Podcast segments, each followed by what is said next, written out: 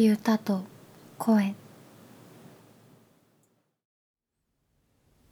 こんばんは笠井龍之介です。こんばんは小林すずです、さて第17回目となりました。ちょっと秋も深まってきたところで、最近もうすっかり寒くなってね、もう着る服とかもだいぶ冬に近づいてきた感じそうだね。が、ね、するね。今年はどんな紅葉を見られるかうん。楽しみだなうんと思いつつ、うん。うん。寒いなと。そう。だ ねそうだね。ちょっと寒いよね。ひんやりうん。ね、うん。しているところではありますが。はい。今日のテーマは？はい旅です。はい旅。うん、これは今回取り上げる映画からまあイメージをした言葉なんですけど、はい。うん、どんな旅ができるかうん。どんな旅をしたいかうんそん。なことを考えていきたいなと思っています。はいというわけで今日取り上げるのは「スタンド・バイ・ミー」です。はい。これは12歳の仲良しの少年4人組が冒険に出かけるひと夏の思い出を描いた映画になっています。はい。ご存知の方もうん。多いかなと思いますが。そうだね。スタンドバイミーって言ったらまあ結構やっぱりいろんな面からね語ることがあって、うんうん、この映画は1980年代の映画なんですけど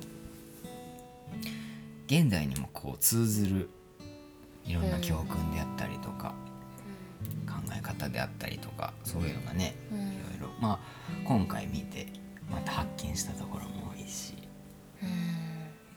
やっぱり不朽の名作と呼ばれるものはどれだけ時間が経ってもうん。いつの時代になっても色あせないなぁと、うん、思ったなうん。これ初めて見たのが、うん。私18か19の頃で、年に映画を200本300おー本見ていた時代で、その中でもやっぱり「スタンド・バイ・ミー」はこう飛び抜けて記憶に鮮烈に刻まれてたし、うんうん。久々に見てもやっぱりいいなぁと、ううんん思える映画だった。うん。そうだねいいよね。いやーなんかあの小学生とか多分中学生とかの時にあの両親がテレビで夜な夜な見てたのを後ろからまあ一緒に見てるみたいなのが結構何回かあってまあぼんやりとはだからその物語とか風景とかは覚えてたんだけどそう今回その大人になってもう一回ちゃんと見直して一日が長かった少年の頃をなんかすごい鮮明に思い出したというかそれこそその初めて見たのが小学生ぐらいの時その時ぐらいのあのなんか時間の長さというかまあ世界の広さというかを思い出したような映画だったね。うん。早いね。小学生中学生で見てたっていうのは触れるのがとっても早かったねこの映画と。まあそうだね、うん。うん、でも当時はやっぱり全然本当に内容のその深いところまで理解できなかったし本当にぼんやりと見てたっていう感じだけどね、今回久々に見て引っかかったのが、うん、うん。うん12歳の頃のような友達はもうできない。あ二度とっていうんうんうセリフがそうあるんだけど初めて見た時もまあ納得はできてはいたんだけうん。ど、今になって考えるとこれってどういうことだろうと思ったらうん。同じ熱量で同じことを経験するうん。っていうことがキーなのかなと思っていてで思い返してみれば子どもの頃って集団で同じ経験をすることって私は多かったんだよね。うんうんでそこにどれだけ時間をかけてうん。どれだけ力をかけてやったかってうんそこにいた本人たちにしかわからうんない。うん。でも大人になるとやっぱり個人で自分の人生を生きていくからなかなか集団で経験することって少なくてそれがやっぱり12歳にの時だとうん。同じような場所で同じものが見えていてでもその中の違いが目についてうん。それはなぜだろうとかうん。どうしてなんだろうとはいか。はい。うんその経験って大きいなと思うしうん。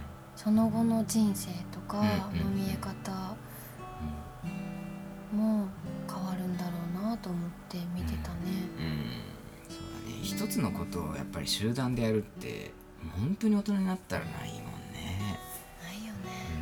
うん、なんかその話を今聞いてそうだね。あの小学校の時の運動会とかを結構思い出して俺は。あれってやっぱ今思い返すとその、まあ、自分の通ってた小学校は4クラスあってで、まあ、6学年あってでクラス対抗で得点を競うっていう、うん。まあ、感じだったんだけどやっぱりそのほ他には変え難いあの団結力うん。みたいなのあったし団結して盛り上がるとか団結して何かのひ一つのことを成し遂げるっていうのを学んだ初めての経験だったかもしれないなとかっていうのを今その話を聞いて思い出したね。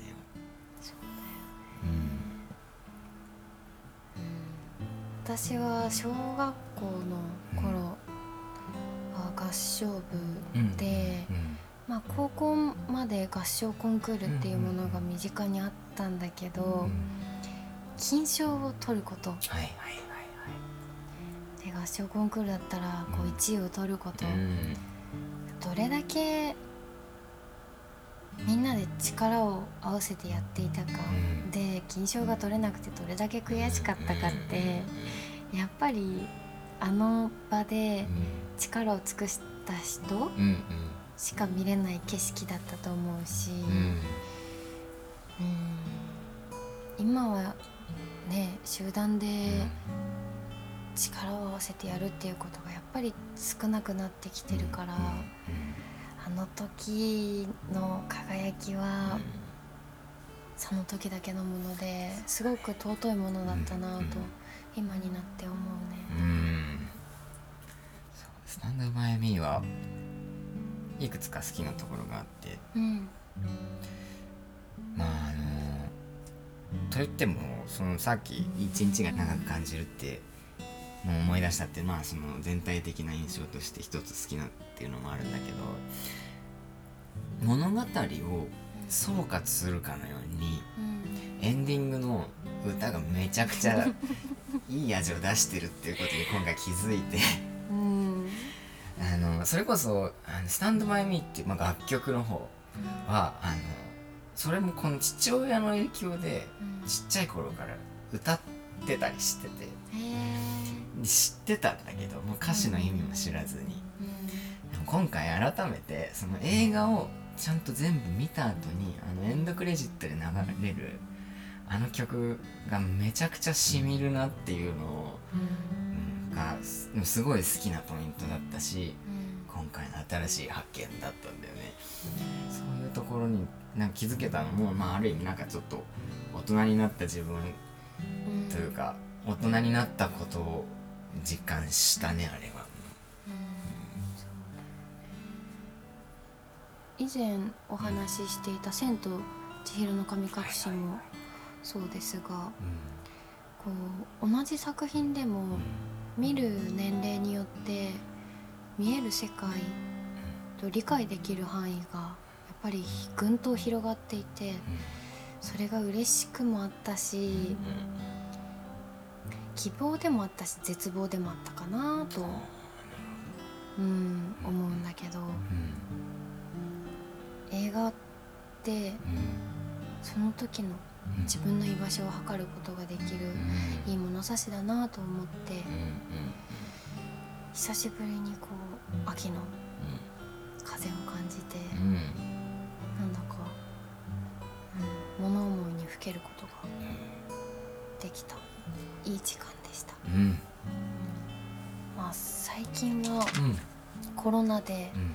なかなか遠くへ出かけることが難しい状況ではありますが映画や音楽芸術の中で旅をすることってできると私は思っていてその中でしかない出会いもあるし発見もあるしその時出会える作品と今しかできない旅を楽しんでもらいたいなと思いました。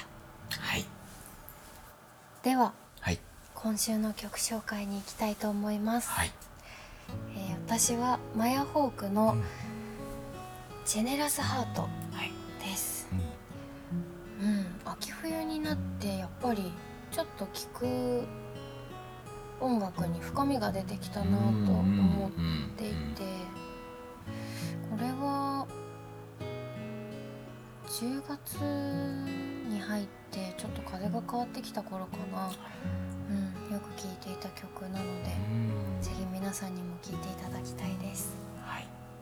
えー、僕は今週はバンヘイレンの「ジャンプ」という曲です、うん、ちょっといつもとは全然テイストがうん。違う感じの曲なんですけどまあもうこれはやっぱり結構衝撃的なニュースだったんですけれどもあのバンヘイレンというバンドのリーダーであるエドワード・バンヘイレンがこの前亡くなってしまって偉大なギタリストでね結構いろんなところに影響を与えた、まあ、ハードロックの界隈を中心にね与えたギタリストなんですけど、まあ、ちょっとその彼に思いを馳せてというかこの時期にこの回に。これもねちょっと「ジャンプ」っていう曲もすごいいろんな解釈できるんですけど僕はすごく元気が出る曲だと思っていてぜひ聴いていただきたいなと思って。今週持ってきました。バンヘイレンも新しい旅に出かけたんだねきっと、うんそうだね。次回ははい。2人でうん。セッションをする回になっております、はい、えー12回の時にうん。あのサーカスナイトを2人でセッションしたんですが今回はちょっとそれをもう少し拡大してお送りできればなと思っております私たちも楽しみにしています、ぜひまた遊びにいらしてください。はい。それでは今週もこの辺で。おやすみなさい。おやすみなさい